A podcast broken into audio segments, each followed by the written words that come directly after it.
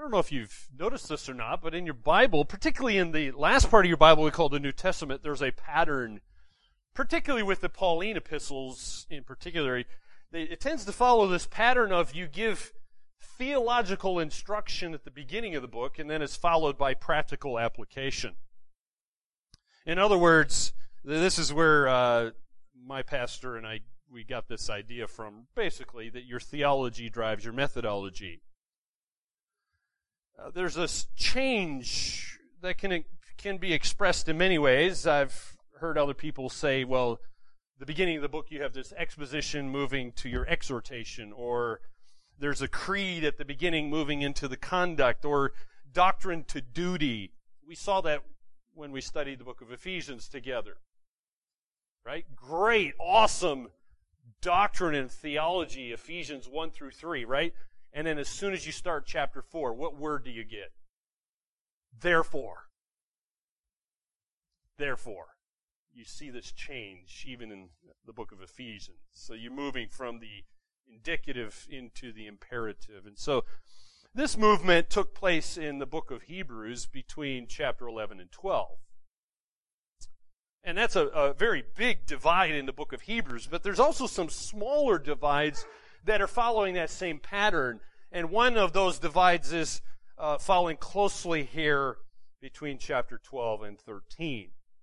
You remember when we were in chapter 12, chapter 12 was building to this this high point, and, and you come to the end of chapter 12 and it says, For our God is a consuming fire.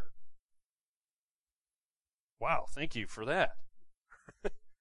And then immediately you move into chapter 13 and you have practical commands. What's the implication? Well, the implication is that uh, what we, what you think about God has everything to do with your relationship with each other and the world you live in.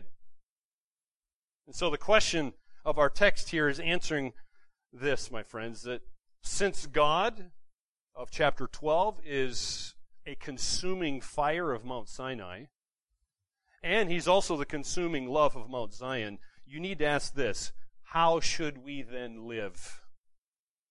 How do you live? Based on the very nature of God?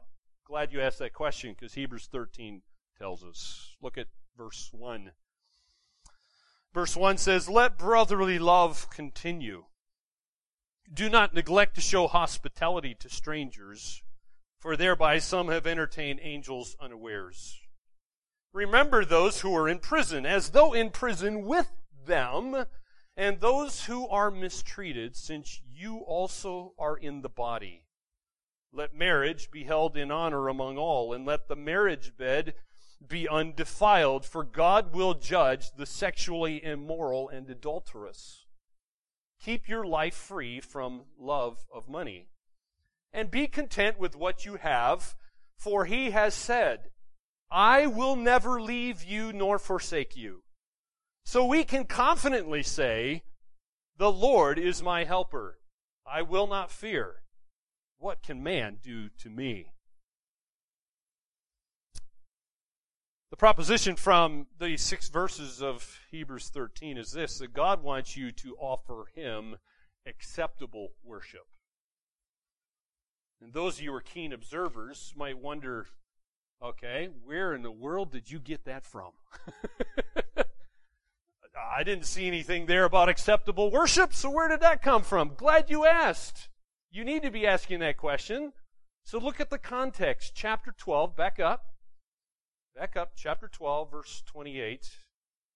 It says, Therefore, let us be grateful for receiving a kingdom that cannot be shaken. And thus, let us offer to God acceptable worship with reverence and awe.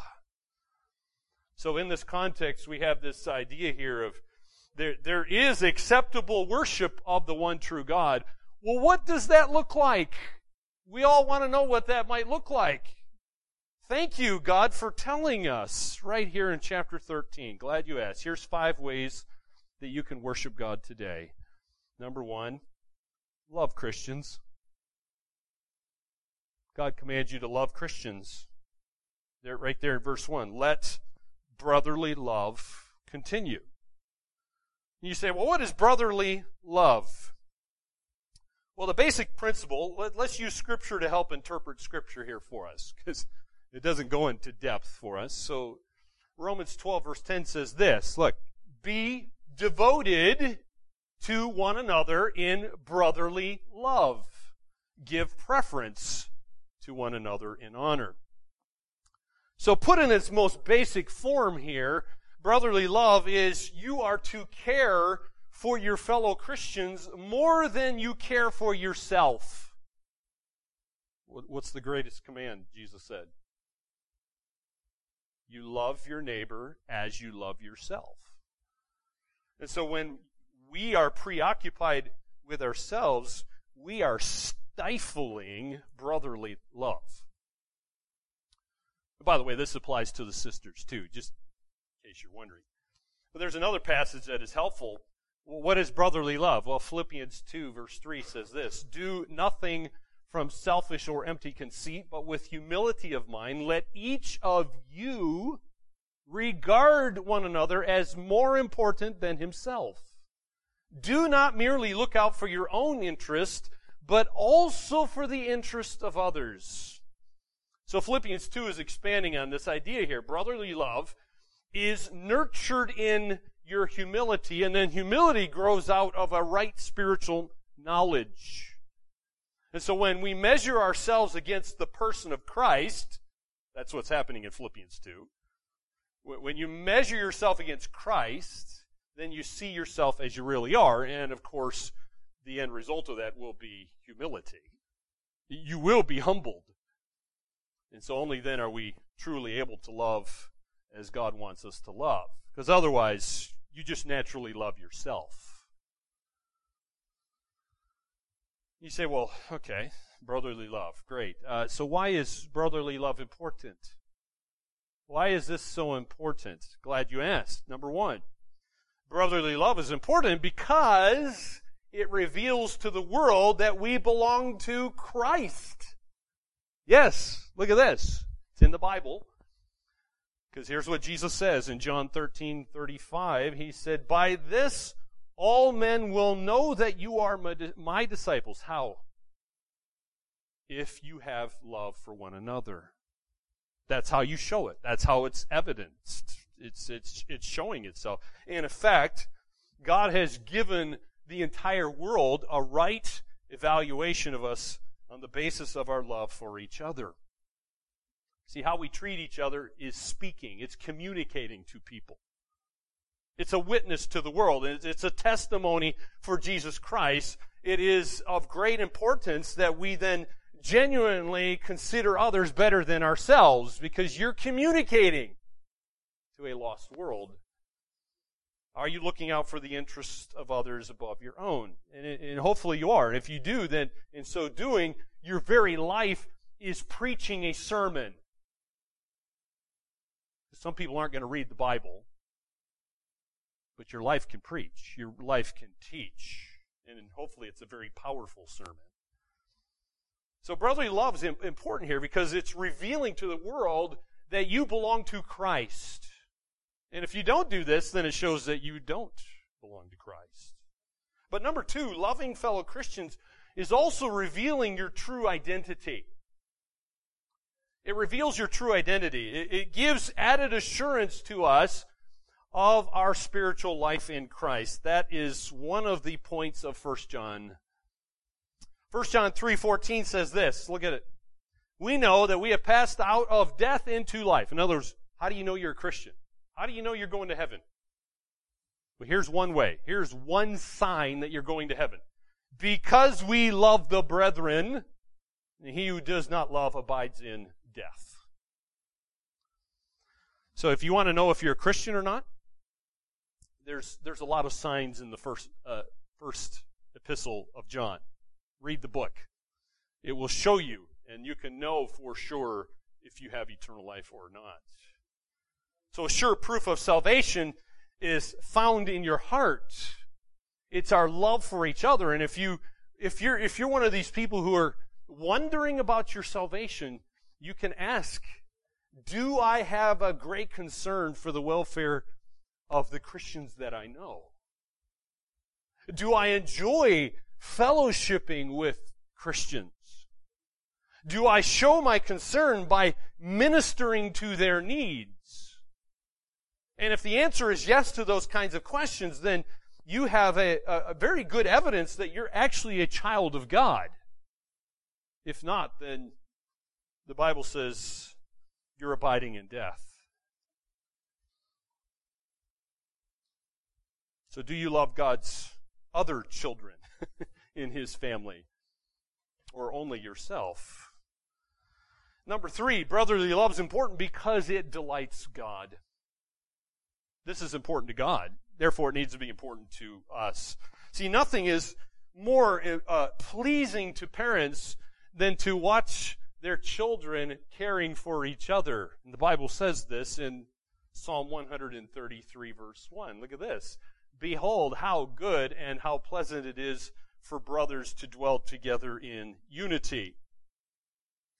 So when God's children are caring for each other, they're helping each other, they're living in harmony with each other. What do you think God thinks about that? Well, God is, He's both delighted as well as glorified in that. And so when we love each other to that particular degree, where we're willing to give of our lives to others, you're actually exemplifying God's own Son, Jesus. See, look what 1 John 3.16 says we know love by this, that he laid down his life for us, and we ought to lay down our lives for the brethren. So, my friends, brotherly love, you say, man, this sounds really difficult. Yeah, it is. It doesn't come natural to you. You actually must will to love someone else. It's not natural. Uh, let me give you an example of this uh, two two wonderful Christian men by the name of George Whitefield and John Wesley used to work together. If you know your church history, they used to be uh, really good friends, working together in ministry. But as theology can do, theology can divide friends, and it did. See, one was a Calvinist and the other was an Arminian. And so they couldn't work together. They disagreed on, on very important theological matters. But nevertheless, they're godly men. John Wesley and George Whitefield were very godly men. And in fact, I love Whitefield's words. He wrote to his dear friend John Wesley. Look what he says to him. Even though they couldn't see eye to eye theologically. Here's what Whitefield says, quote, My honored friend and brother, hearken to a child who is willing to wash your feet. I beseech you by the mercies of God in Christ Jesus our Lord, if you would have my love confirmed toward you, why should we dispute? When there is no possibility of convincing, will it not in the end destroy brotherly love and insensibly take from us that cordial union and sweetness of soul which I pray God may always subsist between us? How glad would the enemies of our Lord be to see us divided? Honored sir, let us offer salvation freely to all by the blood of Jesus and whatever light God has communicated to us, let us freely communicate to others.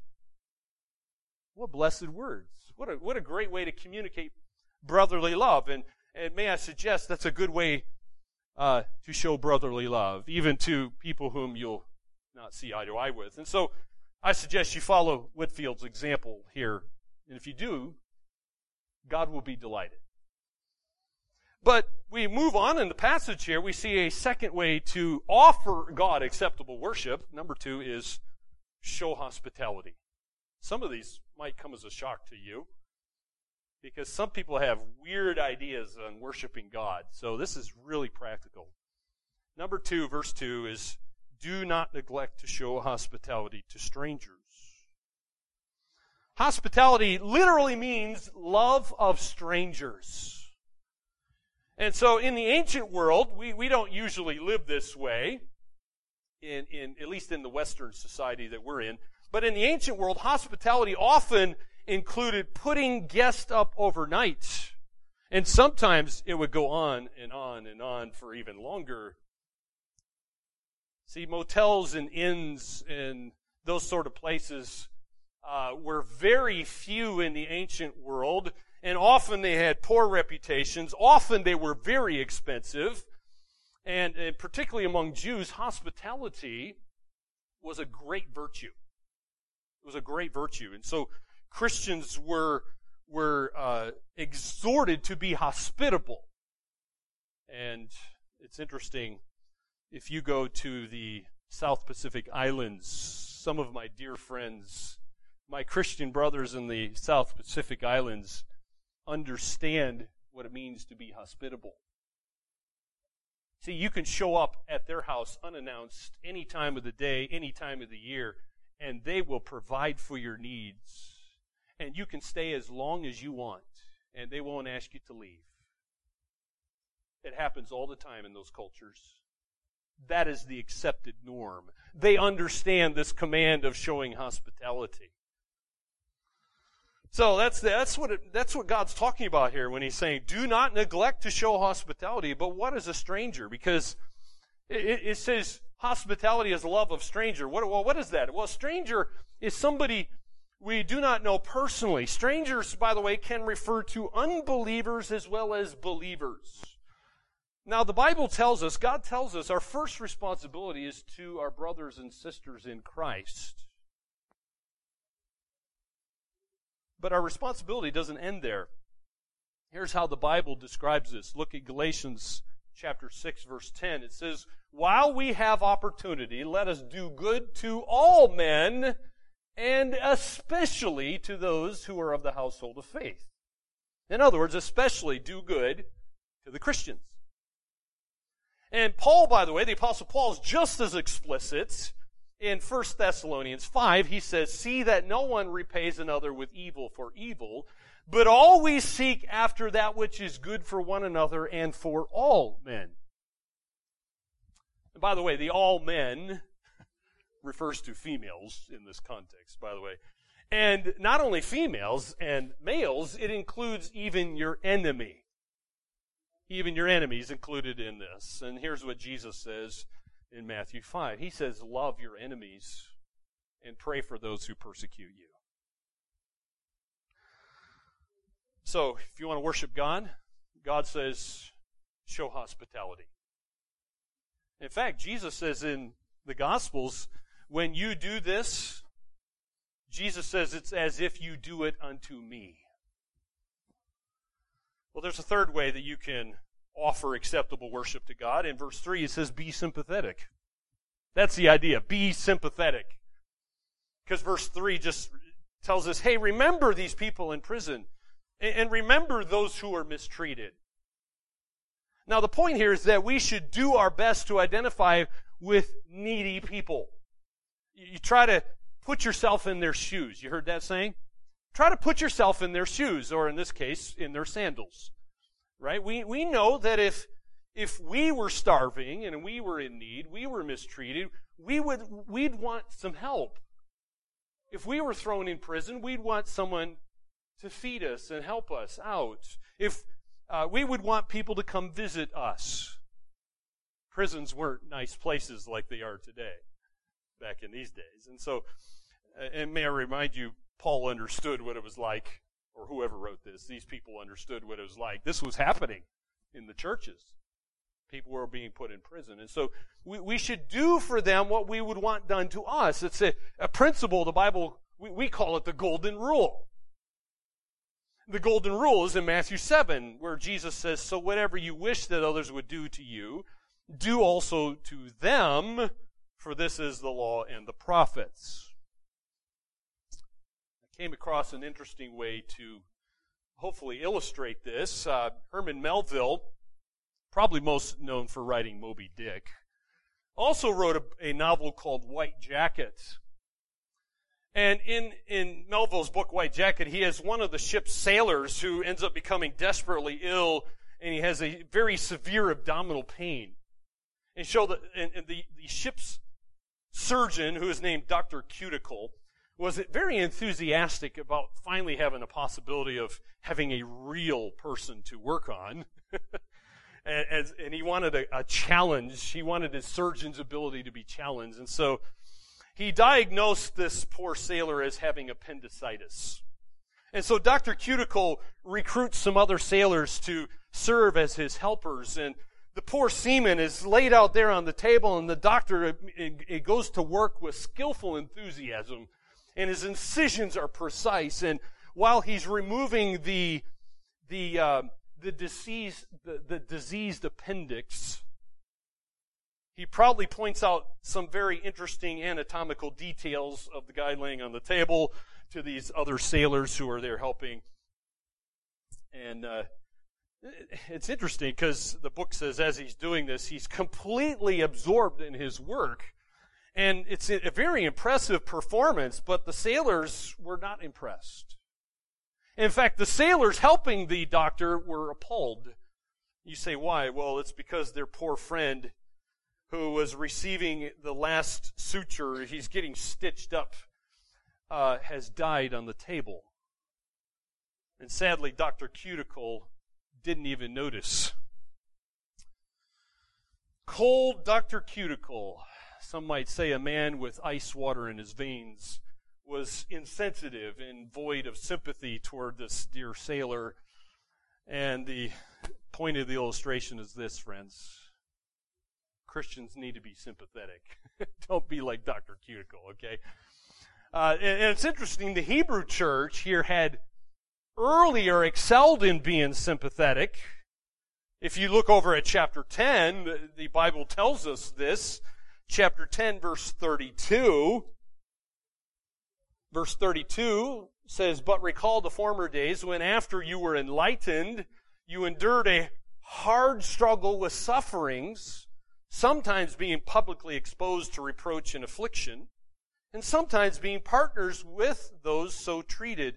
For you had compassion on those in prison, and you joyfully accepted the plundering of your property, since you knew that you yourselves had a better possession and an abiding one.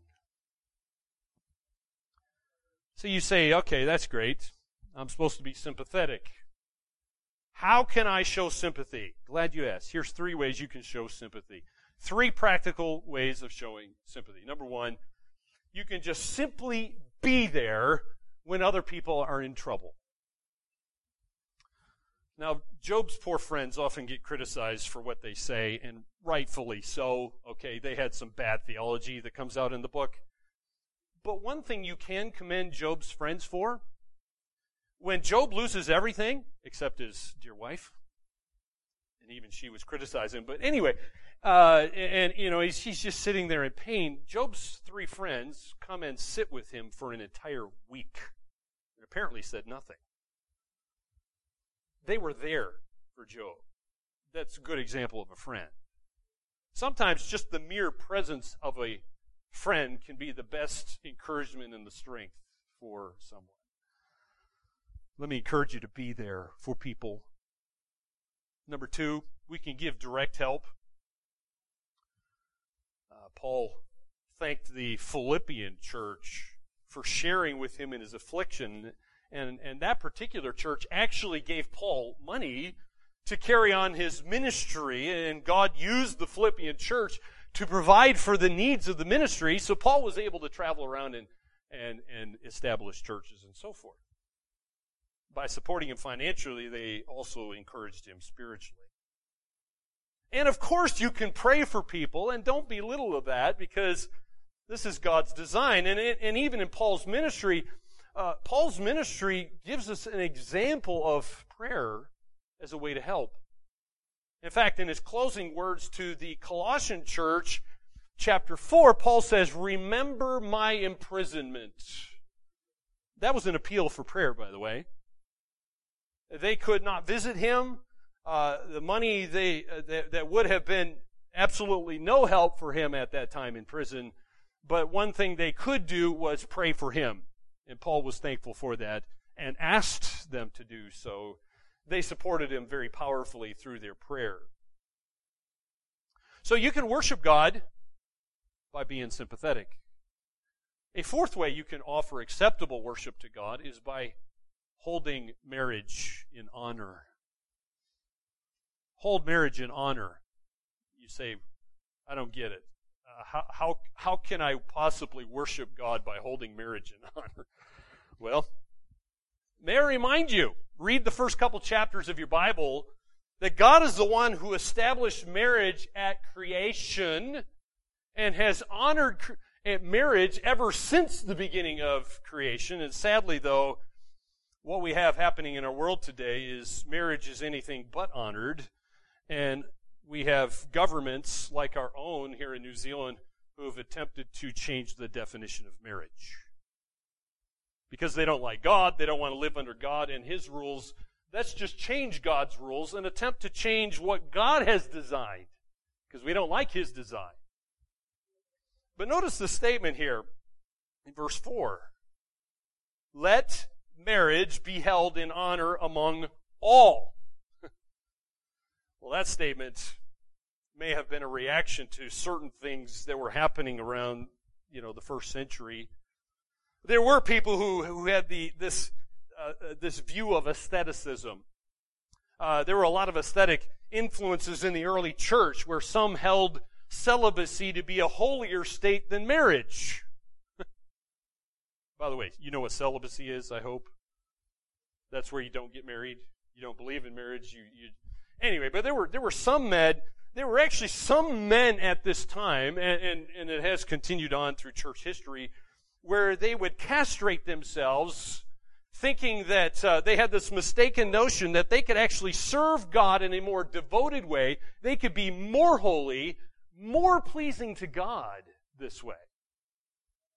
And the apostle Paul warns that in the last day apostate teachers will forbid marriage. Read 1 Timothy chapter 4. But God holds marriage not only as something that is permissible, that in other words you can do, but God says marriage is honorable and you're to have a, that high regard for it just like He does. Marriage is not a good point in this world at the moment, sadly. But God honored marriage.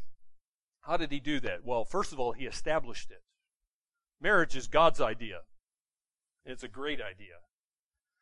Uh, the Bible also says that Jesus honored marriage. In fact, he performed his first miracle at a wedding in Cana. The Holy Spirit honors marriage by using it to picture the church in, like, Ephesians chapter 5, for example. And, of course, the Holy Trinity testifies that marriage is honorable. And so, there is no person on planet Earth who is justified in dishonoring marriage. Let's just think about this for a moment, because God is very serious here about sexual purity. God is very serious about sexual purity, and so should we. See, illicit sex seems to be the norm for a lot of people today, right? Uh, in other words, sex outside of marriage, with, within the covenant of marriage. But in God's eyes, it's always sin and is, and is always going to be judged no matter what the world tries to dictate and tries to teach us here, see, here's what Ephesians 5 says Let no one deceive you with empty words. For because of these things, the wrath of God comes upon the sons of disobedience. Don't be deceived, friends. The apostle also tells us in 1 Corinthians 6 flee immorality. Every other sin that a man commits is outside the body, but the immoral man sins against his own body. So nobody can say, hey, I can go have sex with whoever I want, whenever I want. It doesn't matter. Now, I'm not harming anybody. God says, yes, you are. You're harming yourself to begin with. You're sinning against your own body. And so sexual sin not only is against God and other people, it's, it's also against your own self. So don't do it. God says. And some think God's just this killjoy and he's, he's throwing out these rules because he doesn't want you to have fun. No. God is good. God is loving. There's, there's reasons why God gives these rules. And so part of our moral responsibility to ourselves here is to be sexually pure. But the world today is obsessed with sex as it just never seems to have been before. I mean, sexual activity out part, outside of marriage is just kind of the norm today, isn't it? It's normal for more and more people, and some of the more obvious results of that kind of a view are it's just heartbreaking. We have increases in extramarital pregnancies. We have forcible rapes, illegitimate births, and, and that's despite birth control and all kinds of other measures and abortions and so forth. We have venereal diseases of all sorts. My friends, can you see God's judgment here? Because God says He is going to judge the immoral person. We, we see even in this life, there is judgment taking place on planet Earth. And, and it exists in the broken homes. Uh, the venereal diseases, the psychological and the physical breakdowns. There's murder, there's violence that is being generated as a result of uncontrolled passions. God's judgment is being lived out, and it's, it's a sad state. And it's not possible to live and act against God and, and to think you can get away with it. There are terrible consequences. Terrible consequences. God's very serious about sexual purity.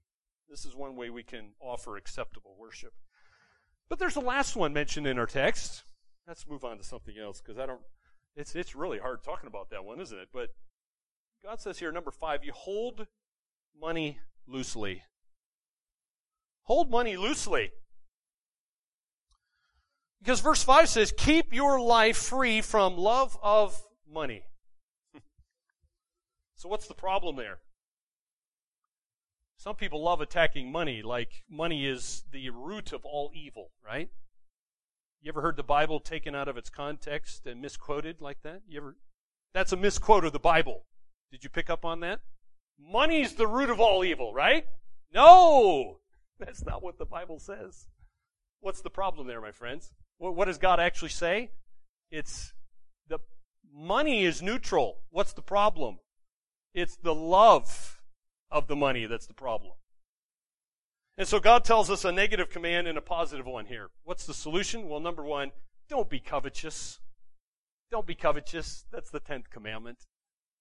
See, it's not wrong to earn or to have wealth. It's not wrong to have resources and, and, and possessions. In fact, there's some godly men in the Bible who had lots of wealth, right? Abraham and Job, to name a few extremely wealthy men. Uh, there's also people mentioned in your New Testament uh, who are uh, people who are wealthy. They're faithful believers. And so, what's wrong with money then? Glad you asked. 1 Timothy 6:10 says this: "The love of money." Underline the word love. There's your problem. It's the love of money is the root of all evils, and it is through this craving that some have wandered away from the faith and pierced themselves with many a pangs. So please, my friend, notice the word love. That's crucial there. It's the, the longing after money and what it can do for you. It's basically loving yourself, trusting in something other than God that is sinful here. And so King David in your Bible counsels you this way, my friends. Look at Psalm 62, verse 10. He says, If riches increase, do not set your heart upon them. There's the danger. We tend to set our heart upon wealth, money, and what it does for us. Well, here's what a wealthy man by the name of Job said. Job says this in chapter 31. He says, If I have put my confidence in gold and called fine gold my trust, if I have gloated because my wealth was great and because my hand had secured so much, that too would have been an iniquity calling for judgment. For I would have denied God above. Sounds like Jesus teaching, doesn't it? Because what did Jesus say? You can't serve God and money. You can't. so, my friend, trust in money. What's the problem? You're not trusting God. Therein lies the problem. God wants you to trust Him some, pe- some people love money. A lot of people love money, in fact, but they never actually acquire it. So it's not just wealthy people who have the issue of love of money. You realize this? In fact, there's probably a lot more poor people out there, po- people in poverty who love money. See, other persons' love, the love of money is actually in acquiring it. They live for the thrill of adding it to their bank account. They, they, they're obsessed with watching their stocks go up and down every day. and, uh, you know, and so forth. But for other people, loving money is they're hoarders. They're misers. And misers are not so much interested in increasing their possessions as they just want to hold on to what they have, and they're obsessed with it. Misers are interested in increasing, not so much increasing their possessions, they just don't want to lose anything. And so they love money for its own sake. And then there's other people who are more interested in the things they can actually buy with money. You know, it's they, they live for the weekend, right? And the next thrill and the next retail therapy and they want to display their wealth. The conspicuous consumer is this person who is a, a big spender. He wants to flaunt his wealth. And that displeases God and it separates us from Him. So, whatever form of a love of money may take in your life, the, the spiritual result doesn't matter. It's going to be the same. Same. It, it displeases God. Nicer clothes, a bigger house, another car, a nice holiday. All those things might be tempting, but God tells us here, you're to be satisfied. Don't be covetous. That's the problem. It's, it's, a, it's a false worship. It's idolatry. But God says we're to be content with what we have, and that's the positive command here. Be content. Number two is be content. So you keep your life free from the love of money, and then God says there in verse 5, be content with what? With what you have. Be content with what you have. In other words, let me ask you this, friend. Is God enough for you? Is he? And you say, well, where does contentment come from? I'm glad you asked. Because as Hebrews does a lot, Hebrews actually quotes from the Old Testament two times here. And that's why you have this funny looking indentation going on in your Bible. It's highlighting for you two Old Testament quotes.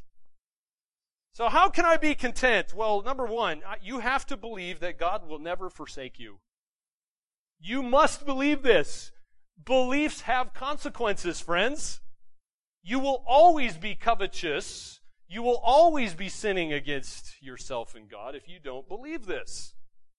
Do you believe that God will never forsake you? By the way, that's a quote from Joshua chapter 1, in case you're wondering.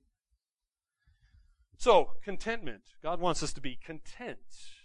And so you have to understand, contentment comes from your communion with God. It's the only way you can be content. And so the more we focus on Him, the less you're going to be concerned about anything material in your life. And so when you're near Jesus, you're going to be overwhelmed with the riches that you actually have in Christ. Uh, uh, that Your earthly possessions simply won't matter when you understand what you have in Christ.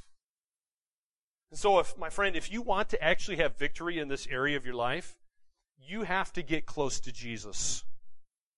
That, that's one of the purposes of the book of Hebrews. It, it's, it's exhorting us, keep coming to Christ, look to Christ, draw near to Christ. He is the source you need. He is supreme. He's the best in every way. So draw close to Jesus. Number two, how can I be content? Well, it all comes down to your to what you believe. Number two, what do I need to believe here? believe that God will be your helper? Do you believe God is your helper? By the way, that's a quote from Psalm 118. I encourage you to read the whole chapter. It's a great chapter. But uh, contentment here is having confidence in, in God's own nature and who He is. God, by His own nature, is a helper. He's not a distant, absent God. So, do you believe that this is God? Do you believe that God is both great and good, and both of those things at the same time, and He's always those things? He's great and good. In other words, what I'm saying, friend, is God has the ability to help you, and He also has the desire to help you. See, He's good and great. See, that would be a disaster if He wasn't both of those things. Think about it. If God didn't have the ability to help you, what good is that? And what good would it be if God has the ability to help you, but he just stands back and says, eh, I don't care. I'm just going to let them be. I'm not going to help. But God isn't that way, my friend. God has the ability to help you because He's great. And He has the desire to help you because He's good. Wow. What an amazing God we have then. So, you know what that means? You're in good hands. You're in the best place you can be. And that means no worries, mate. Keep calm and trust God. I, don't know. That's probably not original. You can find it on the internet, I'm sure. Just Google images, you'll find it. But uh, you can be content. It's possible. You can be content with what you have because of God. That's the only way it's possible. So, my friends, how are you doing? You say, whoa, man, this is, whew, what a message, huh? Five ways I can offer acceptable worship to God. And some of you might be thinking, eh, I'm not doing so well. Yeah. There's hope. Are you offering acceptable worship to God? These, these are some, some things that we can work on. By God's grace, He can enable you to worship Him, to love Him with all of your soul, your entire being. Very practical. Go worship God this week. Let's pray. Heavenly Father, thank you for being so practical here with us and showing us, yeah, you are a, a, a consuming fire and uh, we, we can have the ability here to worship you because of your own nature. So, thank you for showing us these things here in Hebrews 13. May you enable us to live them out, very practical ways. Uh, enable us to love you as you desire to be worshiped. In Jesus' name we pray.